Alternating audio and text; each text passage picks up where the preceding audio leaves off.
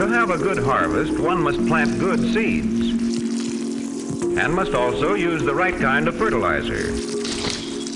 The carrots have grown large and firm. How good they will taste. Welcome to the Backyard Gardens podcast, a companion podcast to the upcoming documentary Backyard Gardens the Movie, a story about two families growing their first gardens in a world that lacks nutrition. I'm your host and director, Ben Neville. I can't think of anything better on a hot summer day than a nice, juicy piece of watermelon. How great is it to grow your own watermelon and have one when you want?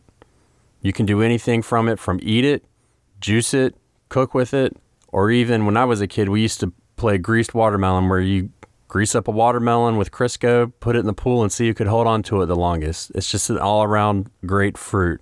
But growing it, there's there's a trick to growing it. The first thing that we need to do is figure out what kind of watermelon and what kind of space we have to grow it. So in last year, I grew my first watermelon plant successfully, and I put it in the corner of a four by eight bed. And my idea, I knew it was going to trail out, but it ended up growing over the bed and about ten, fifteen feet into the yard, which was fine until it was time to cut the grass or something like that. I didn't want to cut the foliage back because it could rob nutrients from the plant to set the fruit. So the whole summer I would go, cut the grass, pick up the watermelon vines, and try and mow under them. And then I started setting fruit, and I couldn't move it, so then I had weeds all around it, and I couldn't find my watermelon.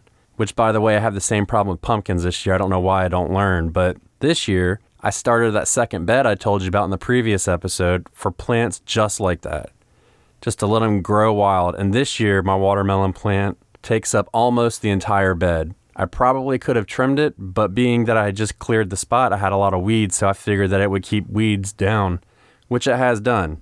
But there are all kinds of watermelons you can grow, so you need to figure out what your space requirements are and what you want to grow. You can get all kinds of watermelon seeds from small to large fruits that'll set. For instance, this year, I don't know the name of the seeds I'm growing, but the package said you could get up to a two hundred pound watermelon, which was not my goal. Earlier today, when I went to go check it, I had a twenty-five pound watermelon out there. That's a lot of watermelon.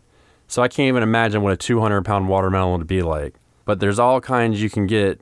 The seeds now come where the fruit will be like the little ones you get in the grocery store, the little seedless ones, and those are great because you can get them for a small group of people and eat one at a time or however you want to do it. But these big ones, that's a different story. But you can get anything from Sugar Baby, Moon and Stars, and Jubilees are all pretty much what backyard people will grow, which is what I'll do next year is I'll get a smaller watermelon. So should you sow your seeds directly in the garden or should you buy transplants for watermelon? Well, that's a tricky one, but watermelon grow really fast from seed, so it's easier to just put the seed in the ground. So what we want to do is we want to build little hills and plant the seed around the hills. I personally put three seeds on the side and one in the middle for the hill, and then let it grow. And the hill doesn't have to be very big, maybe six to eight inches high, probably about six inches wide, but that gives it a chance to grow. And then all you need to do is add water. But if you use a bedding plant to put in, sometimes they don't transplant well. So it's the same idea as like a zucchini or something, where it's just easier and quite frankly cheaper to put the watermelon seed in the ground. So the plants, as I say, can get pretty big. So just be prepared for space, eighteen inches apart at minimum. And then once they start growing, it's time to worry about, or not worry, but look out for pests. So we want to keep an eye out for the pests that we have living around our plants. And this is one that we need to worry about. I haven't had as many problems with my watermelon, but just to keep an eye out, here's a few that we can go by. So I'm just going to list a few. I'm not going to get real in depth for them, but we have aphids, blister beetles, pickle worms, spider mites, spotted cucumber beetles, squash vine borers, and striped, cucu- striped cucumber beetles. So a lot of times you can use something like a neem oil, which is an organic alternative to uh, chemicals you can spray on. And you would do that every uh, fourteen days. I would suggest following the package because sometimes for each insect, you want to spray the adults. And then if it'll get into the eggs, you have to spray the eggs, or else you'll just, what you'll have is you'll have another outbreak where they'll just grow again. So you want to keep on top of it and go through a couple life cycles of the insect. And then if that doesn't work, you can also uh, use an insecticidal soap. I happen into like Captain Jack's Deadbug Juice, and just spray that in the evening when all the pollinators are done for the day, and then that'll help too. And this is if you want to do an organic garden. If you use those two things, you should be okay for most things. But each time, anytime you find something on your plant, you want to look it up and figure out what you have and what the best option is for it. Some people don't even worry about an organic garden. That's fine. That's up to you. Because anything that you do in your garden that's not organic is still going to be better than what you get from the farm, because you're not just treating haphazardly. At least you shouldn't be. Most people see a problem and then treat. So that's what your, the idea with the pest on the watermelon would be. You see the problem and then you treat it. And if it's a bigger bug, you can pick the adults off and kill them right away too. That'll help. So picking and spraying will all help with your your pest issues that you might have on your watermelons. So there's all kinds of pests you can get. And I have tried on aphids before. I've tried um, a, a mixture of a small spray bottle filled with about maybe a tablespoon of Dawn soap. And some people suggest do it and some people don't. I've tried it before and it's been okay as a solution. But you do that and then you spray it every couple days and it'll stay on top, especially for aphids. That's the only thing I've really had luck with. And like and um, gnats too. I've had that in, with inside plants. But otherwise, just try and do um, the other two methods. And also you can introduce ladybugs into your garden. A lot of gardening stores sell ladybugs, so you can go in and you can get them and release them into your garden. They will help keep those in check. So that's another option. And then once you get away from your pests, you're going to have issues possibly with diseases. And there's all kinds of diseases you can have in your garden. You know, you can get downy mildew, uh, stem blights, powdery mildew, which is what we're going to talk about in a little while, because that affects a lot of plants. And a lot of these do affect each other plants as well. You can have a seed-borne fungus called anthracnose. And one thing you can do about that is you can practice crop rotation, which you should always do, but then an aggressive treatment of neem oil will help preserve it and future harvest from the same disease. Um, bacterial fr- fruit blotch, it'll have uh, the ring around the watermelon will have a crack and an ooze, a sticky yellow liquid come out, and a copper fungicide can control that. But you have to treat these things as soon as you see them. You can't see it and then wait a little while. That doesn't work very well. So just try and stay on top of it and do, I like to do what I call a daily check. Every morning I go out, I just walk the garden, I look and see what's different. And then in the evenings is when I actually go out and harvest. So then I can see if anything's really changed or anything like that. So like downy mildew is another notable one that we brought up, and it's an angular leaf spot, and it creates It works its way through the watermelon leaves. And so it may start as yellow areas, but then turn brown and purple sores on the underside of the uh, of the leaves. So it won't attack the fruit, but it attacks the leaves, which then affects your yields. So if you want more, you need to get on, stay on top of these and make sure you handle it. And then as far as yields go with watermelon, the way, as far as I understand it, is the water, the plant will grow a watermelon. And then it'll focus its energy on one watermelon, and that'll be a big watermelon. And as that one's growing, other ones will grow too, but they won't get as big because it's still focusing its energy on that. So for instance, this year I had one, I think the first one I harvested was about fifteen pounds, and it was it had a little black spot on the bottom of it, which I'll go into in a minute. But I didn't, the rest of the watermelon looked fine, so I left it. And then as I watched, I saw three more watermelons come up. So I just went ahead and cut that one and got rid of it, because it wasn't doing anything but robbing the other fruits from nutrients and energy to grow bigger. So I already knew I had that issue. And what the black spot was, turns out I don't have enough calcium in my soil right now. And that black spot happens at the very end of your fruit. You'll see it. It looks like a blossom end rot on a tomato, but it's it's a calcium deficiency in the soil. Which makes sense, because this bed, I literally went through this winter, cut down a couple trees. And when I say trees, I mean they were like saplings, and then c- took out all the undergrowth underneath it, because we had Hurricane Florence last year and it kind of cleared out a lot anyways. So this soil has never been amended at all. I just used virgin soil this year just to see how it would do. So that didn't surprise me that I had a calcium issue. And so fertilizing your your watermelons. Um, in the beginning, I like to use, um, I'm a big fan of Neptune's fish fertilizer liquid. There's a long story with me in the fishing industry, but just to keep it simple for right now, in New England, they had a law come into effect where you had to keep all of your catch. You couldn't discard anything. So what they did is they started selling all of these what they call junk fish, which are fish that most people don't buy. They sold them, and then they would grind them up and turn them into this fish fertilizer. So that's where it comes from. So it's, it kind of eliminates waste from the fishing industry to some to some extent.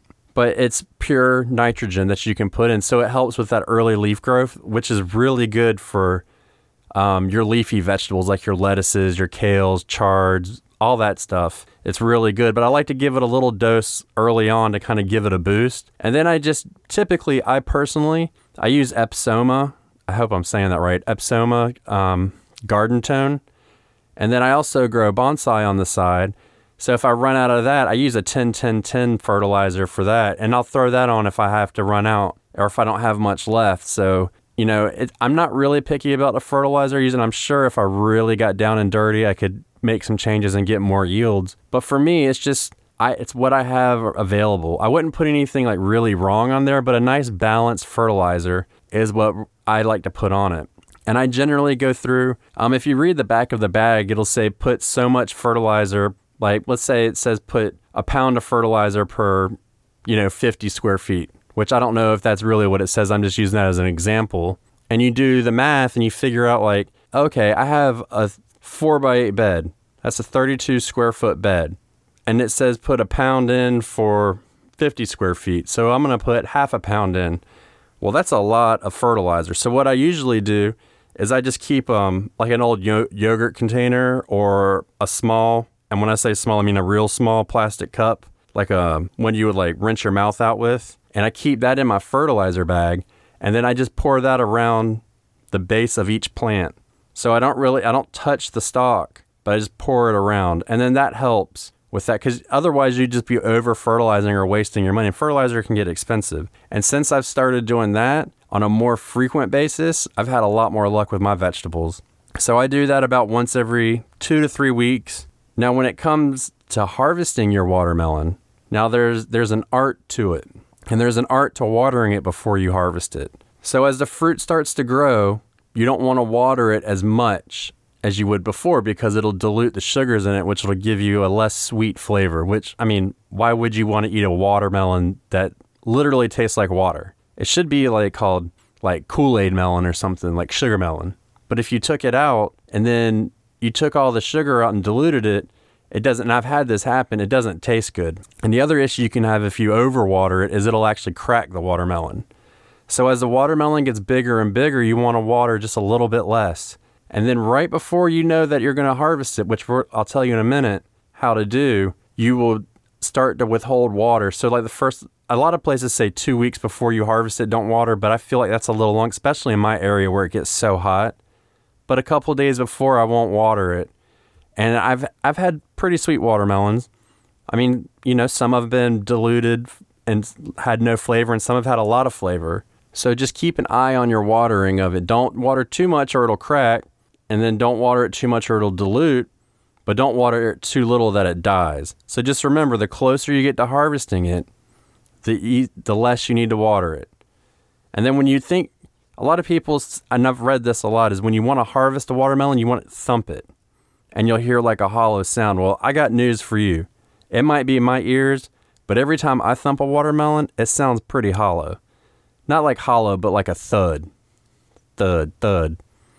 So, and then they say when you flip them over, you look and the underbelly of it will be like a cream colored. That I get to an extent, but the way I look at it is if I have a twenty-five pound watermelon sitting out there and it's never seen daylight, it's going to be a cream color. So what you do is you go to the t- top of the watermelon and you're going to see your little stalk and you follow that stalk. And then there's going to be a little like curlicue pigtail. I guess it's called a trendle, is the technical name, I think. But once you look at that trendle, just keep an eye on it. And when it's time to pick it, it it'll actually die, that little curlicue. So you'll see it starting to brown. And once it starts turning brown and a little bit yellow, that's when you really want to start withholding the water, because that means the watermelon's almost done. And then you go out there and you see that it's completely done, go ahead and cut your watermelon. And then you'll be eating watermelons soon enough. So that's a good way to start your watermelon, um, and a good way to know when to harvest it. I've read a lot of things, and I actually saw it on YouTube. As a, it was a watermelon farmer, and he was like, this is the only way I do it. And I had a couple watermelons come out, and I cut them open, and they're like green on the inside. They've been sitting out there forever. Green on the inside, pink. And then I take it, and I follow the curlicue. Guess what? The next one was delicious. And then the next one after that, I had watered too much and it cracked open. So, and then if you really want to get into it with watermelon, the fun thing you can do is you could grow it into shapes. I know um, in Japan, they grow them into squares so they can fit in the refrigerator. So if you really wanted to get crazy, you could put it in some kind of container, and as the watermelon actually grew, it would take the shape of that, which would be cool to do. I've never done it, but it would definitely make a good Instagram post. So I would try, maybe once I get it figured out and I get the calcium figured out in my soil, maybe next year I'll grow a square watermelon and let you know how it goes. Or I don't know, maybe we'll grow one in a triangle. It'd be kind of cool to put on a table too. You know, you can get creative with them, but, oh, and one thing I forgot too, as your watermelon's growing on the vine, if you want to go a little bit farther up the vine from it and cut the vine, it'll focus more of its energy onto the melon to give you a bigger fruit. So that's something you can do too. I personally don't do that, but that's something that a lot of people recommend. So when we were talking about diseases for watermelon, one thing we touched on briefly was powdery mildew.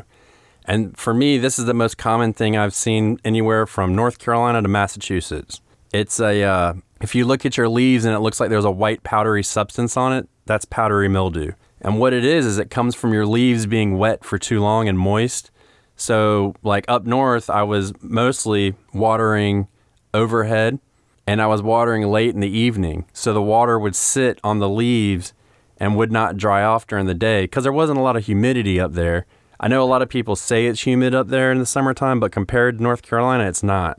So I had that issue up there. And then I read that, okay, you don't water with a sprinkler, you water with a soaker hose. That's one of the benefits. So we tried that, and it wasn't as bad, but I was still watering at the wrong time. And then moving down to North Carolina, it's so humid. I mean, we went through, we were doing really good this year up until about, I'd say fourth of July. And then we had like two weeks of rain, and the humidity was, you know, ninety percent, eighty-five percent, something like that. And it got really hot, and it just stayed moist, and all of that, all of that humidity and moisture built up on the leaves, and now I have powdery mildew. So I'm actually about to pull my cucumbers out of the ground now and then add and replace them with something else, which I haven't decided yet.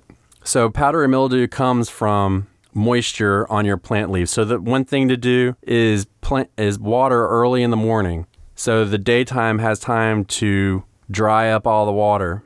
So the daytime sun can dry the water off the leaves and keep it drier at night.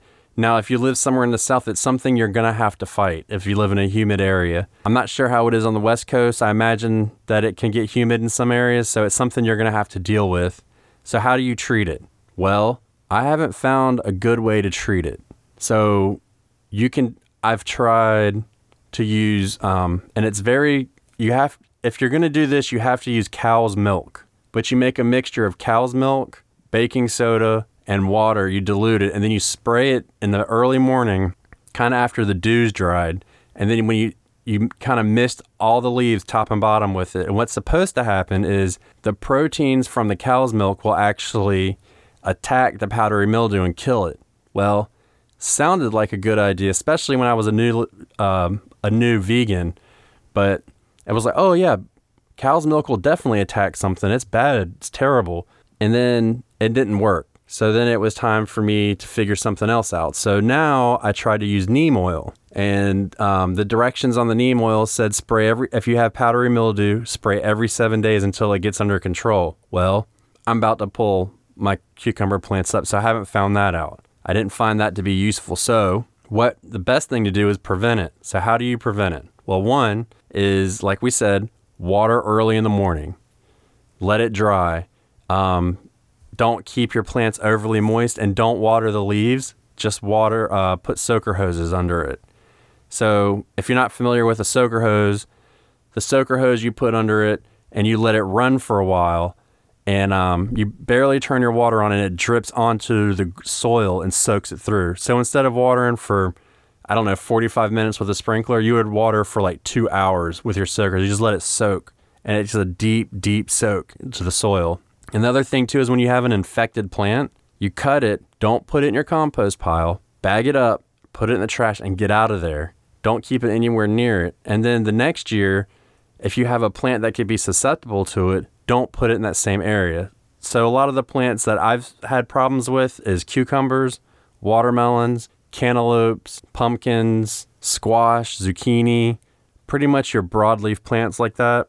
They've all had issues with um, powdery mildew. So, and I'm sure there's more, but if you if you see it, get it out of there. Do not put it in your compost pile because it can survive the winter and then come back. So the key for that is to treat it, or I'm sorry, the key to that is to prevent it. Prevention is key for powdery mildew because it just turns your leaves yellow and then it, they can't get sun, and the next thing you know, your plant's drying up and there's nothing you can do about it. So prevention, prevention, prevention.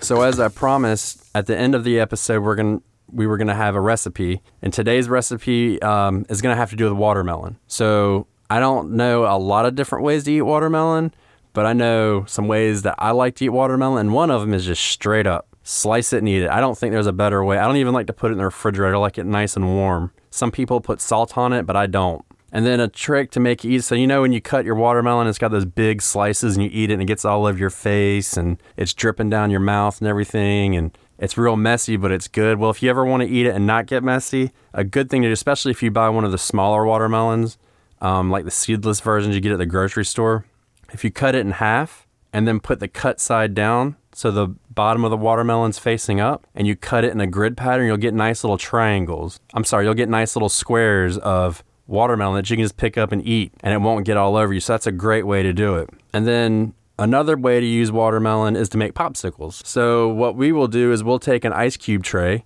We'll grind up our pop, or uh, we'll take an ice cube tray. We'll grind up our watermelon. You can add a couple drops of um, honey into each one if you want. And then if you really want to get fancy, you could put some mint in it. And then just get something like toothpicks and put in it. Cover it with saran wrap. Put the toothpicks in. And then freeze it. And then you've got a, a nice healthy treat. And then if you really wanted to get fancy, you could get like popsicle containers and then mix it with like coconut cream and do that. I don't do that because I'm personally trying to eat a low-fat diet right now, so I don't eat a lot of coconut cream and stuff, but it's really good to do that. So watermelon, a couple drops of honey, and mint if you want, and you got a low-fat treat. And then if you want to add something better or give it more bulk and and more creaminess, you could add Uh, coconut milk or coconut cream to it, actually. And then that can, you know, that'll give you the flavor of uh, coconut watermelon. So there's, there's a couple ways to try. And one thing I always saw and never had the courage to try was you take your watermelon and you just slice it down the middle, make like a slab of watermelon. I don't know, maybe like an inch thick. And then I saw people would put um, avocado on it, make like what they would call an avocado pizza or a watermelon avocado pizza. I could never do that. I love avocados and I love watermelon, but I don't think they'll go good together. I mean, if anybody else has tried it, let me know, and we can. Um, I would. I would try it if I actually saw heard from a real person that says they like it and they tried it. I would do it, but I just never really had the courage to pull the trigger on that one. And I mean, in my mind, calling that pizza pizza is blasphemy. So I just, I can't do it. So let us know. Are you growing watermelon? What kind are you growing? How do you grow it? Um, are, are you getting good results? And what issues have you had? Let us know in the comments section. And uh, give us a review. Give us a, a like and a review. And uh, share with your friends and, and let everybody know. So let us know how your watermelon plants are doing. Are you growing them or are you planning to grow them? How are they doing? Have you gotten a lot out of them? What size watermelons are you doing? And what, what varieties are you growing? And let me know if you've had the watermelon pizza. I would love to know. Uh, you can find us on Facebook at Backyard Gardens the Movie. Instagram's the same thing, and the website's backyard gardens the movie dot com. Leave us a review and a like. It'll help us out. It'll help us reach more people so they can learn. And um, let's learn to grow and grow for change. And thank you so much for joining us today. Have a good one. Now you know why people feel like celebrating at harvest time. All over the world, people have feasting and good times when the crops have been gathered in.